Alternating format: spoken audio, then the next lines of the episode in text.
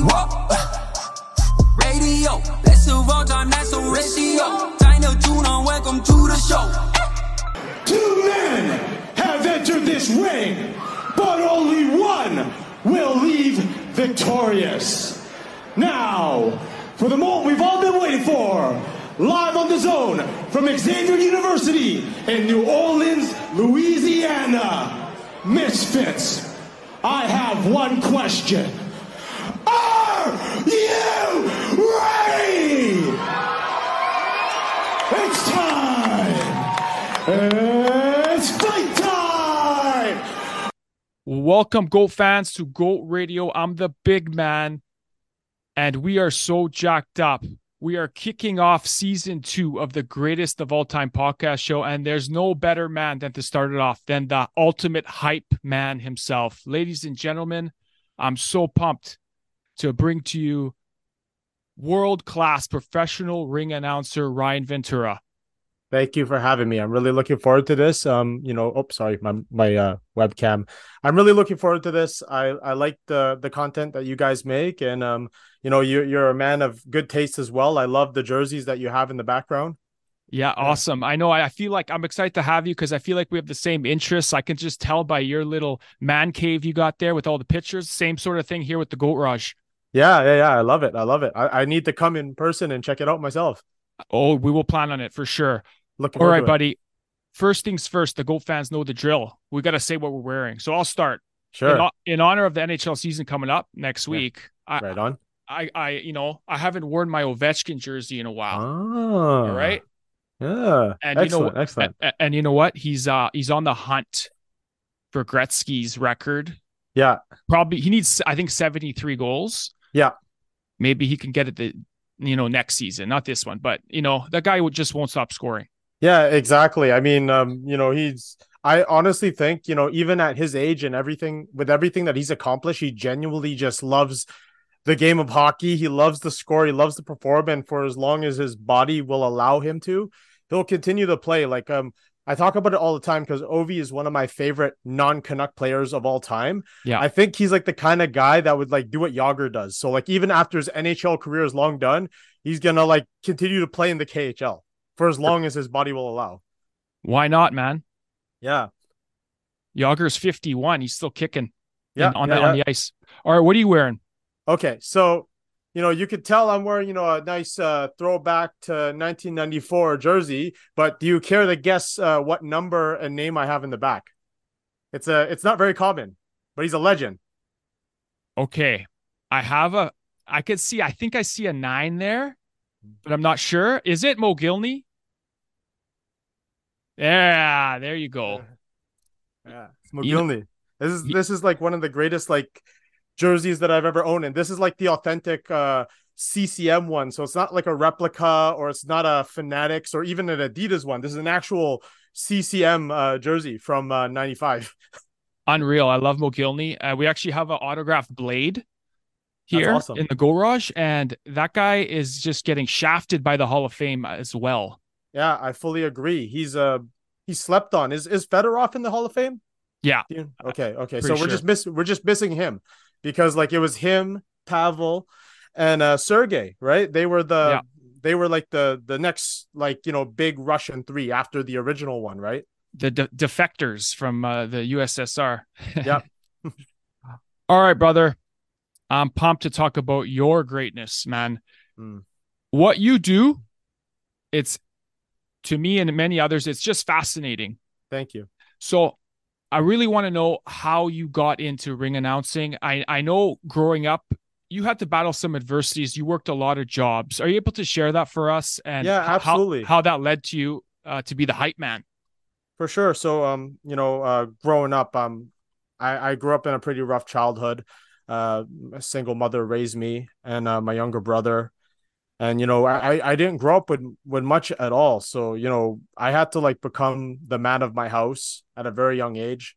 My mom actually almost passed away when I was only 18 years old. She got into a really bad car accident, and that essentially forced me to step up to the plate to take on the role as, father figure and man of the house. So at 18 years old, I had to, drop like, you know, my ambitions in school at the time. Like I wanted to, you know, become like a web designer. I mean, like looking at it now, it's like, you know, web design, there's not much money in it, but back in those days, it's like, you know, that was a very sexy, like seeming job, right? To do online marketing. And I ended up working in online marketing eventually, but you know, I had to drop those ambitions that I had, and I just had to take whatever job I could, man. Like I worked, you know, retail at Foot Locker and Sport Check, and I worked at Esso gas station. I've done construction. I worked at like hotels and managed like parking centers. Like I was like only 18, 19 years old, like juggling three jobs, like all at once and everything like that. And it even got so bad to the point where, like, you know, I actually got myself into some trouble with the law. And, you know, nowadays, like, I'm not afraid to admit that, like, you know, I got into some big trouble. So, you know, when you're only like 17, 18 years old and you see like your friends or, you know, friends that you, people that you thought were your friends back in those days, like, you know, making like $2,000 a week and things like that in 2005, you're like, oh shit, you know, I need it. Can I swear? Yeah, for sure, brother. Okay, so I was like, oh shit, you know, like I see this guy like making like $2,000 a week.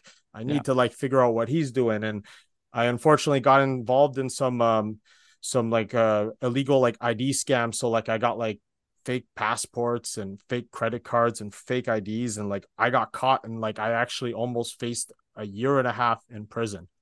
Wow. And that was a real wake up call, because it showed me that, you know, I'm not meant for, you know, this kind of life. Like, you know, maybe some other people are, and like, you know, I'm not promoting that or anything like that, but for me, it was like a real wake up call. I remember getting arrested and being held in a holding cell for an entire day. And when I got out of the holding cell, because, you know, I pled guilty to everything. Like, you know, I got caught red handed with all this stuff that I wasn't supposed to have. And the cop was like, you know what, Ryan, you're a good kid and you mean well. Like, I know why you did this, but I never want to see you here again. You know, stay out of trouble. Don't ever, like, you know, come back here again. And I took that to heart. So like, you know, from that day forward, like, you know, I decided to, like, you know, keep myself clean and, like, you know, realize that, like, that wasn't the kind of life for me. So like, how ring announcing, you know, tunes into this was like, I needed like any kind of job that, like, you know, would pay like money legally and legit. So, you know, I've been involved in the Vancouver nightlife scene. You've probably seen it. Like, I've been involved in the nightlife scene since I was 18 years old, man, like promoting club events and concerts and things like that. And one of the things that I used to do too, at one time, I was an aspiring rapper, and I used to jump on the mic at the clubs, and I used to hype up the crowds and stuff. And, you know, growing up, like, I was like a massive fight fan, and I still am a big fight fan, martial arts fan. And one of the side jobs that I had on top of the other jobs that I had was I used to write articles for a website called lowkick.com. So lowkick.com at the time was owned by USA Today, and they used to cover like, you know, all the UFC events and boxing events and things like that. And I got like a part-time job with them. And when the UFC came to Vancouver in 2011, shortly after the Vancouver Canucks Stanley Cup run, that was the main event, was Shane Carwin versus Junior Dos Santos. And I actually got like limited credentials. So that means like I can't go like in front of the cage or anything, but like they gave me tickets to the event, and like I can interview fighters and things like that, and attend like other related things to the fights. So like before the actual card started, I went to something called the MMA Expo, and this is where you could like meet fighters and attend seminars and stuff like that. And I met this promoter. He was promoting this event called Quest for Glory. It was a local MMA show. It was being held at the Croatian Cultural Center on Commercial Drive. And I saw the promoter putting up flyers for it. And I went up to him. I introduced myself, and I said, hey, you know, I'm a big fight fan. I'm a big martial arts fan. I've trained a little bit myself. I've always wanted to try this, like, you know, not thinking where I'd be now, but I always wanted to try this. Can I, you know, be your ring announcer for the day? And he's like, well, you know, we already hired a guy. So, but you know what? I have some tickets. So he gave me 3 free tickets, right?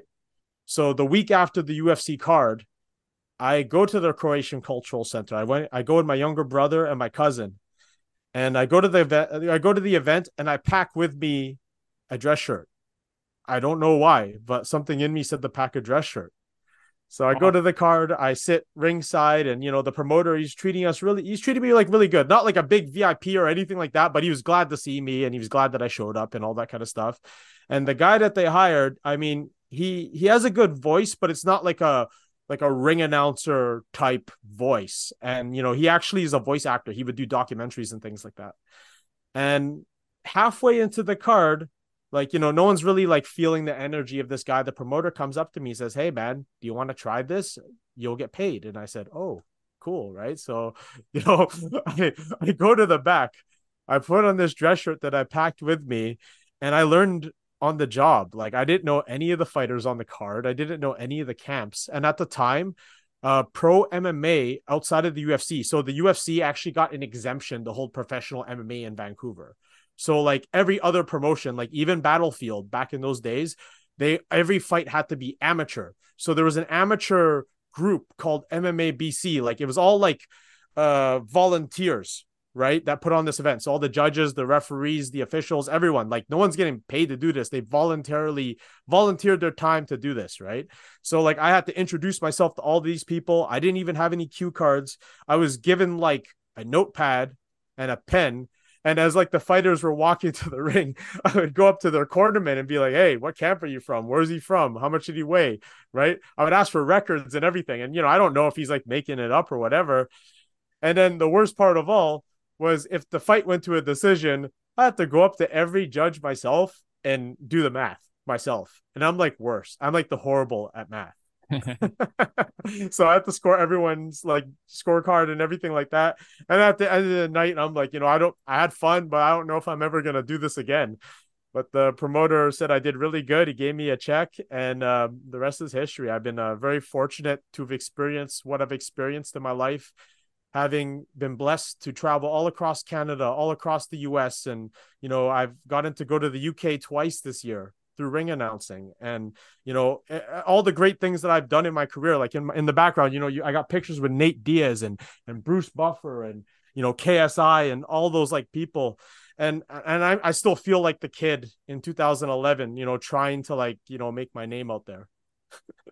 Awesome story. Thanks for sharing it. You know, the adversities growing up and you know, the quest for glory, in a way, it kind of opened a lot of doors. It did. Yeah. You know, if it wasn't for Quest for Glory, and big shout to Sammy Piccolo, he's an OG in the fight scene here in Vancouver, if he didn't give, you know, the chubby Filipino kid who was only 24 years old a chance, yeah, I wouldn't be where I am today. Same thing with Master Song, who he's one of the pioneers of Muay Thai in Canada.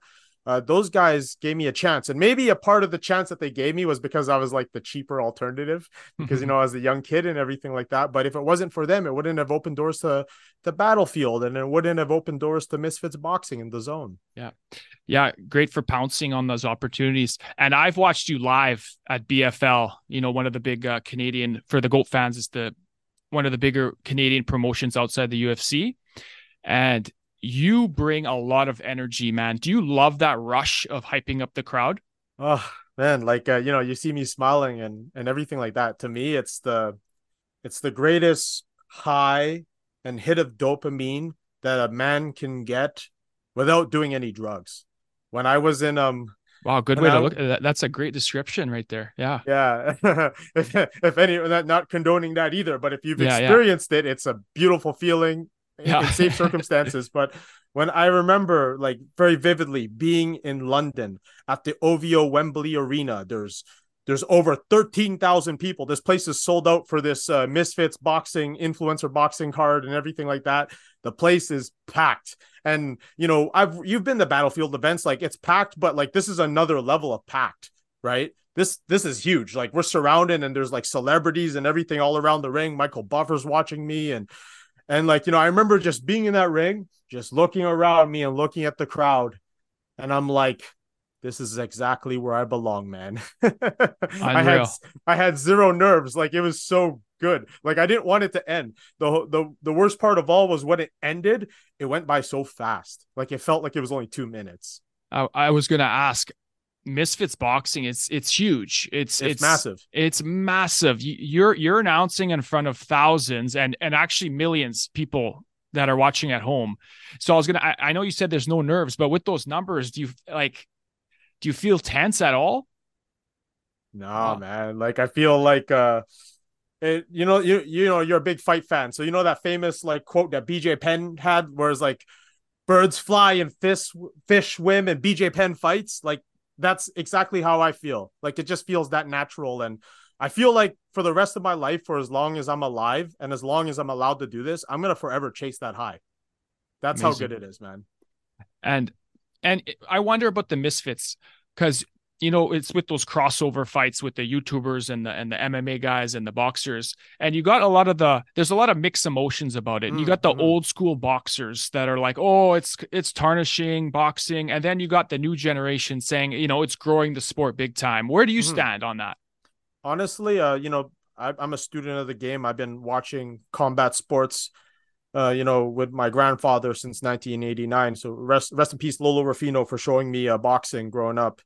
And, you know, I actually got to watch the very first UFC when I was only 7 years old. So a family friend of mine, he had a bootleg tape of the first UFC, because there used to be do you remember the black box where people used to bootleg the pay-per-views? So my family friend used to like record everything. So he recorded the OG UFCs and he recorded all the big boxing fights and movies and things like that, stuff that you shouldn't be doing back in those days. But if it wasn't for that, and the like pornos. Yeah, exactly. That's what I was getting at. I didn't want to openly say it, but you said it. Yeah. Right? Yeah. So he would record everything. He had like VHS tapes of all this stuff. And, you know, I've so like, you know, freak, for lack of a better word, the freak show is a part of combat sports. If it wasn't for things like UFC 1, if it wasn't for things like Antonio Inoki versus Muhammad Ali, or if you want to go back way like past our time, Milo Savage versus Judo Jean LaBelle, they were doing like these mixed fights and all this like craziness for a long time, because since the beginning of time in ancient Rome, people love chaos, people love a freak show, right? So, you know, and in many ways, I like the crossover stuff too, not just because of the freak show element and respect to like actual combat sports history. I like the fact that like, because like I've had like kids like as young as 13 years old message me on IG or come up to me after an event. And they're like, you know, watching you announce and watching these Misfits cards, it makes me want to go to the gym and train. That's a positive, man. That's a really good thing. Like, even if it's like not the highest of high level, it's not like you're watching Canelo Alvarez fight. It's not like you're watching Terrence Crawford or anything like that, but it's pushing kids to take up boxing. It's pushing kids to take up MMA and do something positive with themselves. And, you know, I'll tell you right now, maybe in 10, 15 years, the guy that like is the next UFC champion or the next WBO champion, it's not because they watched like the highest level guys. It's because they saw KSI. Pretty sweet. Speaking of KSI, I love that clip of him introducing you. Thank you. That's a sweet one. That's a flex. Yeah. You mentioned you worked with Michael Buffer, the man. How is getting to know that guy? Is he a beauty or what?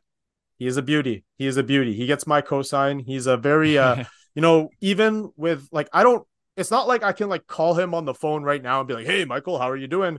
But like my experience with him and getting to know him for that short time, you know, he's an extremely humble guy, and he's a cultural icon that extends beyond combat sports.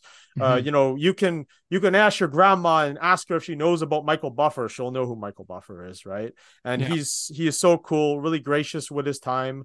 Actually, you know what? I was planning on saving like this for like for another like interview, but I'm gonna tell you and give you the insider scoop. So, thanks, brother. No problem. The day I wake up in the morning for the Misfits card, Misfits 007, headlined by KSI and Joe Fournier, I look at my emails as I normally do when I wake up in the morning. I get this email from Michael Buffer's agent, right? I look at this email and like it's a very complimentary email saying, you know, we like Michael and our team have been like, you know, following your career for the last few years now, and we really like what you do. But this is a formal cease and desist letter, like letting me know that I'm not allowed to legally say, are you ready? So, so the term, are you ready, is legally owned by Michael Buffer. And I didn't know that. And for the longest time, like, I mean, everyone knows, let's get ready to rumble. Yeah. Like we all know that he legally owns that, but I didn't know he owns, are you ready? Which you say before your kind of saying, right? Yeah. So like, I was like, oh, I was panicking. Like, it's like, oh shit, you know, I need to like do my intro in a few hours. What do I do? And then like, I thought about it. I'm like, wait a minute, Michael Buffer and his team know who I am. Yeah. I was like, cool. that is great. So like, you know, what I did for my intro is like, you know, I'm still tweaking it a bit, but like during that Misfits card, I actually did like a pause. So like, instead of saying, "Are you ready?" Like, you know, I just did like a bit of a pause, and then I do it's fight time, but it's a work in progress. So like, I recently learned, so like, you're a wrestling fan too, right? Yeah. Oh yeah. Big time.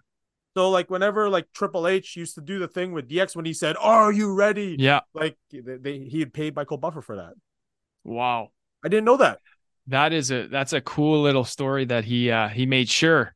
Yeah. I was so honored. And the first thing that I did when I saw Michael Buffer that night sitting ringside, I went up to him and I said, "Mr. Buffer, I am so sorry that I used those words." What did he say? He's like, "You know what, Ryan? It's okay. Most people do not know that I own it, but I've been using that for the last 30 years and it's my legal copyright." And I said, "I respect that, sir. And I will never do it again."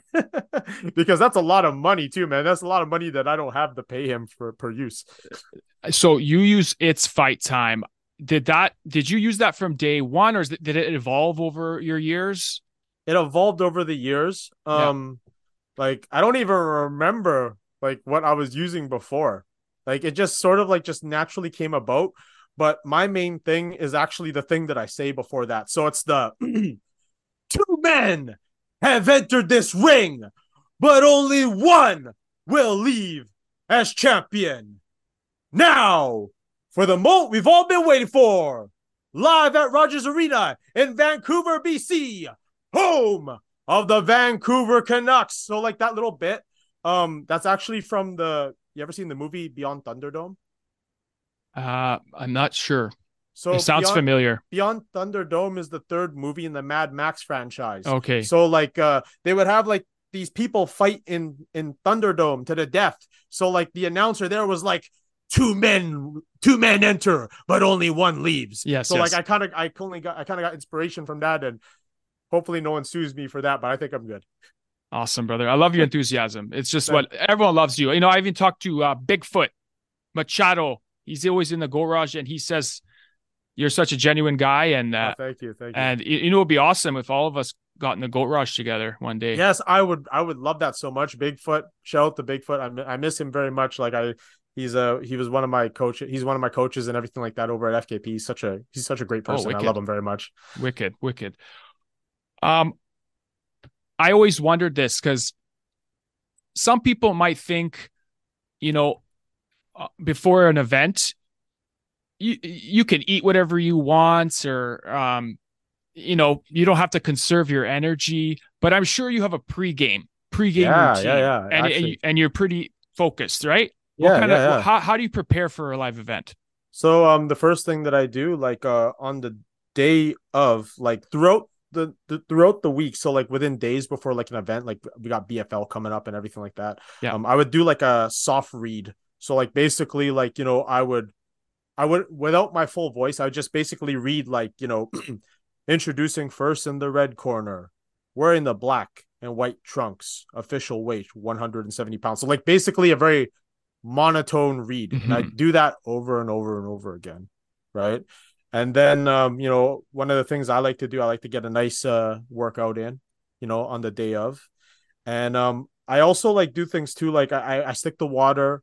I try not to drink coffee because I don't want to like stain my teeth.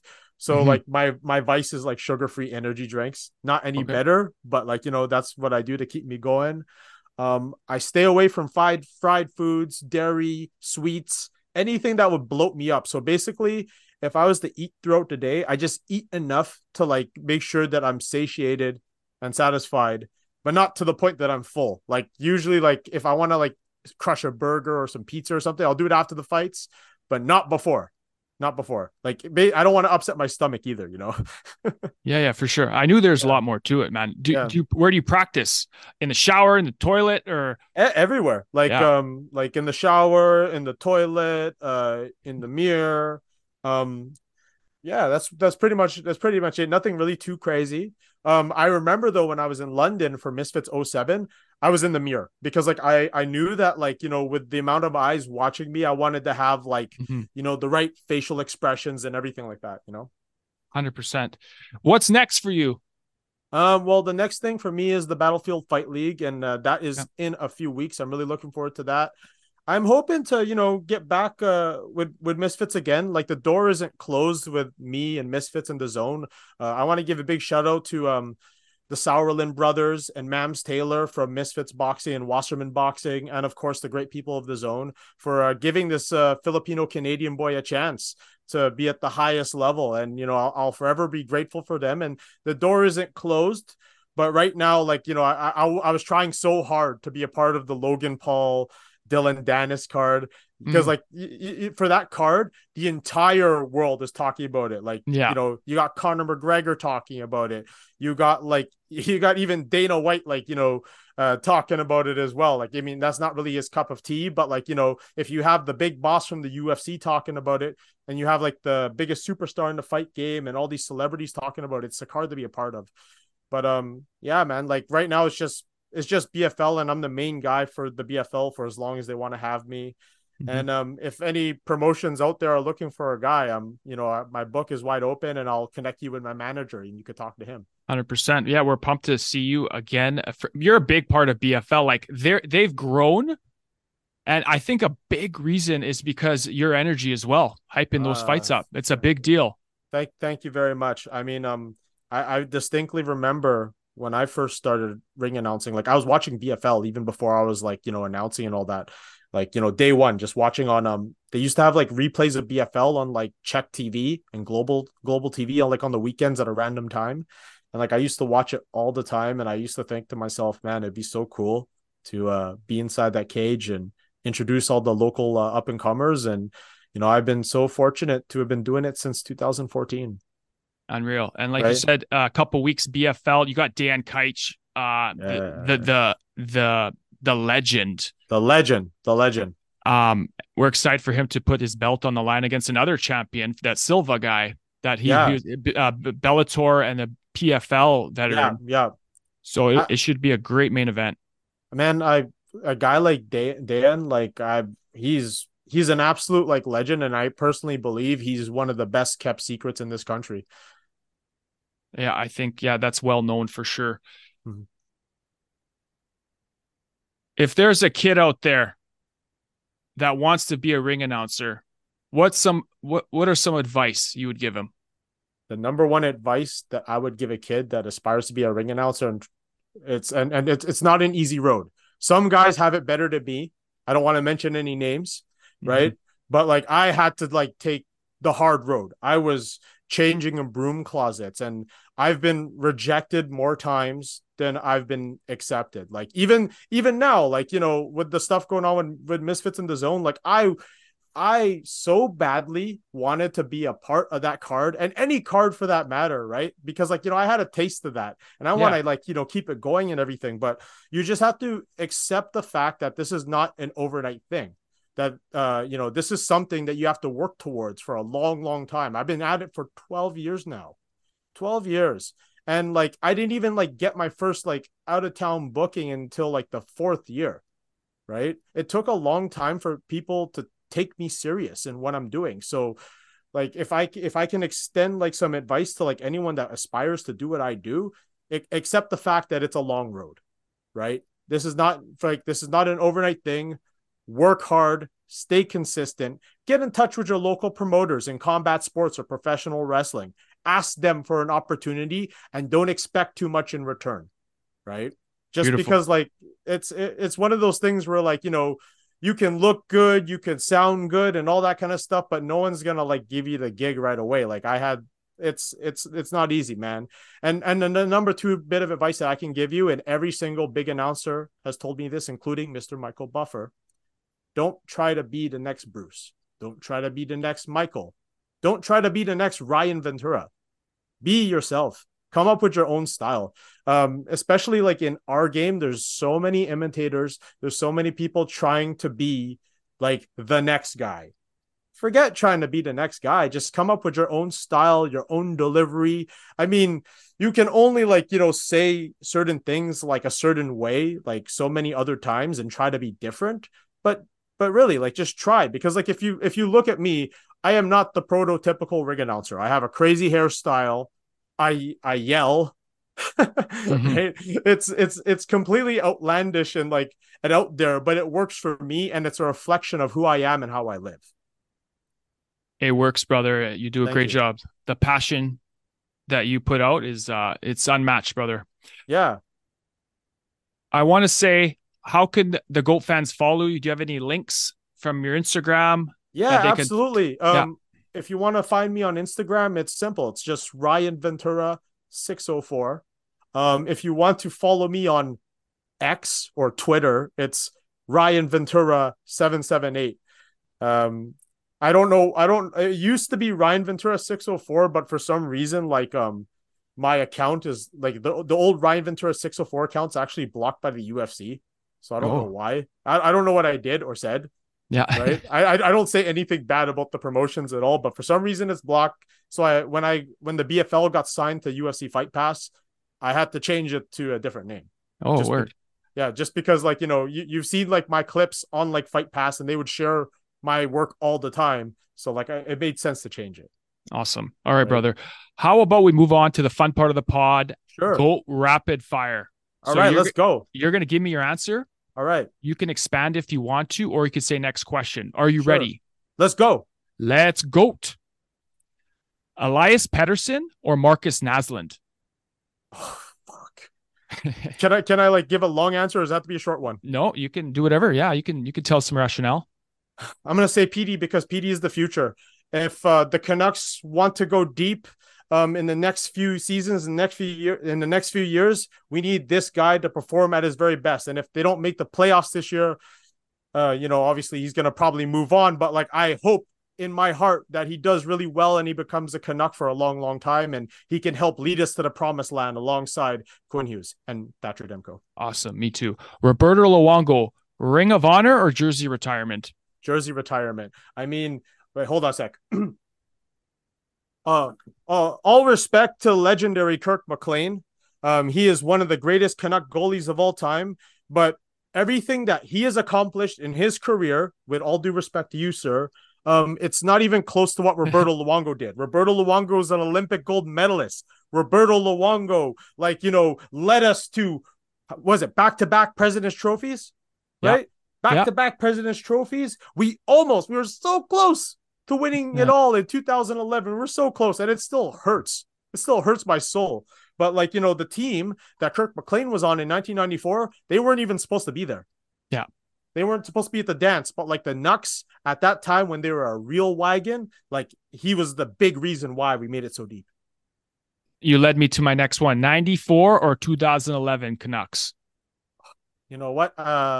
I'm going to say 2011. As much as 2011 hurts, and as much as I love the 1994 Vancouver Canucks, 2011 was the greatest hockey that I've ever seen in my young life. Yeah. From beginning to end, all 82 games, you couldn't miss one game, because you knew some shit was going to happen and something beautiful was going to occur. Tickets for every game at Rogers Arena. Good luck trying to get it. And if you want to get a ticket, you're paying over double. 100%. And what a run that was. And to this day, I think I've spent more money at a bar in my entire life than it was 2011. I spent so much. I spent way too much money that year. Yeah. It was one of the greatest times for the city. It was in my lifetime. All right. Kobe or King James? Kobe. Sorry, go on. You want anything to say, or do you want me to move on? No, just Kobe. Okay. Travis Kelce or Gronkowski? This might break your heart a bit, but I'm not really an NFL fan, so I don't know. All good. Ronaldo. Portugal Ronaldo or Brazil Ronaldo? Oh, you know what? I'm going to say Brazil Ronaldo. Shout out to Bigfoot. Yeah, there you go. Federer, Nadal, or Djokovic? Federer. Ooh. All right. Okay. Wrestling. Ooh. Bret the Hitman Hart or Shawn Michaels the Heartbreak Kid? I am so sorry to all my fellow Canadians, but Shawn Michaels was like my first like favorite wrestler growing up. Honestly, same. Part of the new generation era, sweet chin music. You can't. Oh, that. Dude! And then like at the time, like you had the first generation of DX. Like I love Bret Hart and I love the Hart Foundation, but I mean, you know, let's be honest. Every kid in school was doing the job, right? Yeah. Okay, Filipino food wars here. Oh, sisig or the lumpia? Lumpia. My mom makes amazing lumpia. Awesome. Yeah. All right, your pre-event meal. Ooh, okay. My pre-event meal would be 2 orders of a tuna roll, a bowl of miso soup, and a cup of green tea. Nice. Yeah. Okay, I know you're a big video game guy. Yes. I look at these 2 legendary games growing up. Mortal Kombat or Street Fighter? Street Fighter. That's Ryu. He's doing the Hadouken. Yeah, awesome. But Street Fighter, awesome. Street Fighter to this day, like probably after we have our conversation, I'm gonna have a little bit of a meal and play some Street Fighter 6. That's sweet. All right, who would win, Jean-Claude Van Damme or Steven Seagal? Oh man, JCVD, no contest, man. He's gonna fuck up Seagal. Like, are you really with the Aikido? You know he breaks bones. That guy. Oh man, like all JCB do got it. He has to back up and just hit him with the spin kick. Yeah, probably. All right, a lot of news surrounding Tupac. Tupac or Biggie? Oof. I know you're aspiring rapper back in the day. Who did you listen to? Well, on a technical level, like in terms of like hip hop, like Biggie, like I thought like, you know, he had like better flow and better rhymes, but I personally would say pick Tupac because I feel like I can relate to him in a sense where like Tupac was passion. Tupac was emotion. And like, there's not too many people in the modern era of anything, let alone hip hop, that can express themselves with that much like passion. And I feel like when I'm in the cage or the ring myself, I go in there with like so much passion and love. And like, it's an art form to me to like, you know, spill your heart out when you're introducing a fighter. And I'm 100% sure whenever Pac rapped, he did the same thing. Yeah. This is off the record here. Did P. Diddy have something to do with it? No, I don't think he did. Okay. Okay, I need your combat sports Mount Rushmore. So 4 guys. Or girls, whatever. 4 guys, okay. You know what? I'm going to go and I'm going to do this like and pick like 1 guy from almost every combat sport. So I got to give a big shout out to my main man, Manny Pacquiao, right? And I got to give one to Fedor Emelianenko. Oh, yeah. Right? GSP.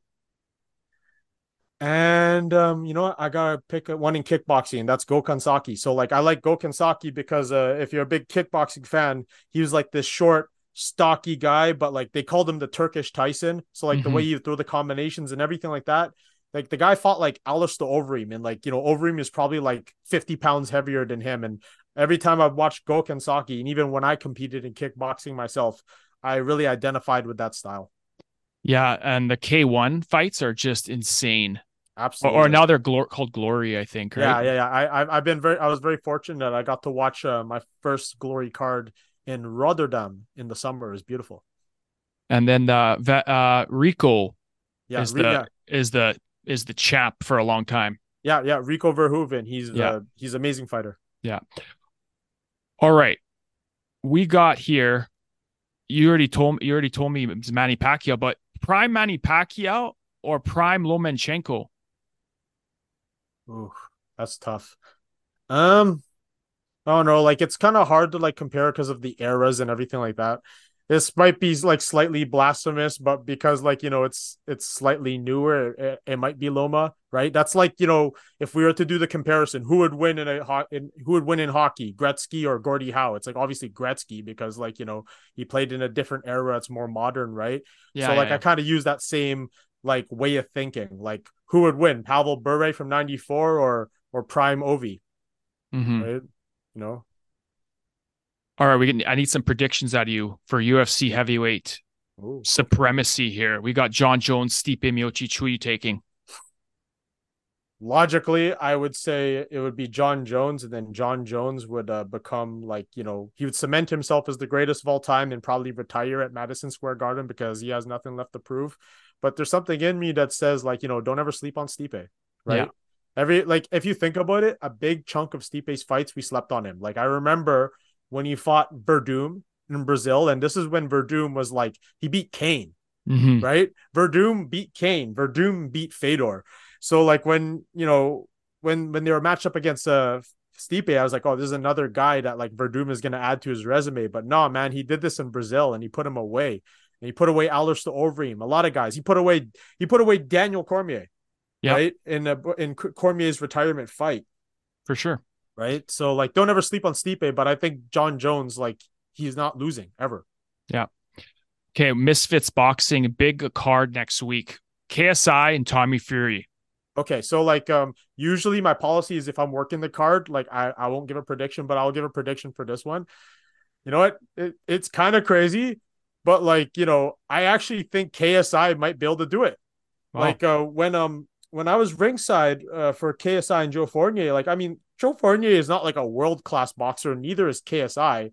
But, like, you know, as good as Tommy Fury is at the level that he is at, you know, and he is a Fury after all. There's just something about, like, that aura that KSI has. And, like, you know, he has all these, like, fans behind him. It's And he's very focused too. Like, KSI is, like, really focused, and he treats this whole thing like he's an actual professional. So mm-hmm. I think he's going to surprise a lot of people.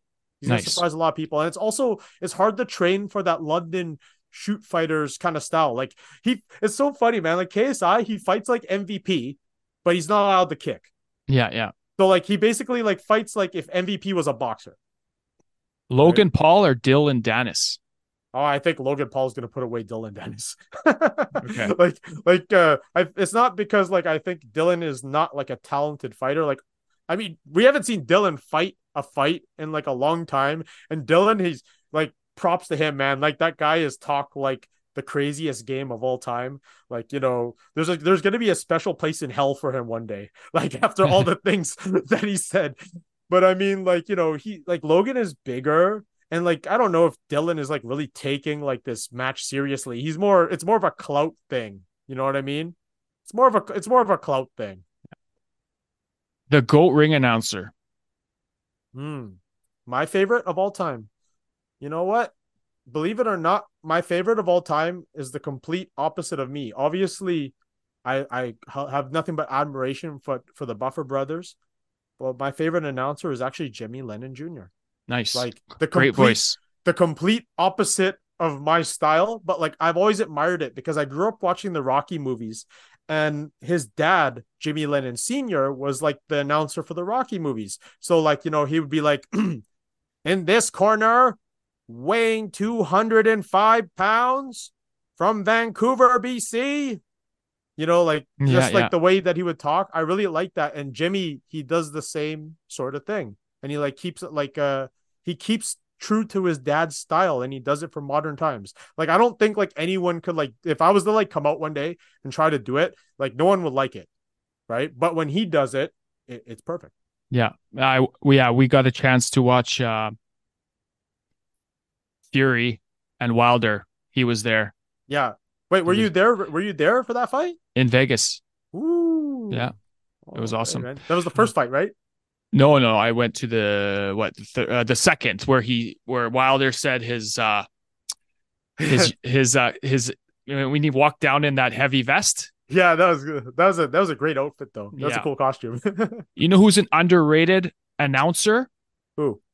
Howard Finkel, old school WWF. The Fink. The golden era. That guy introduced the legends, the gods of wrestling. He was amazing. Oh, man, like, he was the best. Like, from Victoria, Texas, weighing in at 220 pounds, he is Stone Cold Steve Austin. Like, he would do it like that, right? Yeah, yeah. I'm a student of the game, so, like, even though, like, my impression is not on point, I try it so, like, I can have an idea of how they would do it. Yeah, you're great. Yeah. Hardest name you have to pronounce? Dude, like, any of, like, the any of the like Middle Eastern names or like Russian names are so hard. Like I don't even have like any of them like from the top of my head, because like I have like a sort of cheat code that I have on my cards. So like if a name is so hard to pronounce, I would write it phonetically. So if someone's name is like Mogedem, right? Yeah. Like I would spell it like Mo, M-O dash G-E-T G-E-D dash E-M. Like, you know, okay. I basically like spell it out so that like I'm not trying to like pronounce this really long name because it's very daunting. But like usually obviously the Russian guys and the Middle Eastern guys, some of them have really crazy names, man. 100%. All right. Last one, man. Your ultimate goal and everything. Oh man. I mean, I don't believe in an end goal, but an ultimate goal is for me to be able to do what I do full time. You know, there's like literally like I know so many world-class announcers that are just like me that like, you know, work like a regular job, work a 9 to 5. And then like on the weekends, they get flown out somewhere and they do some crazy card in front of thousands. And then it's back on the SkyTrain and all that kind of stuff. Right. But so, in a way that's pretty sweet. You know, it is. It's actually really humbling and like, okay, occasionally, like I'm not going to say like all the time, but occasionally it's a little bit demoralizing. Because like sometimes you'll have some asshole that like, you know, I'll be riding the train.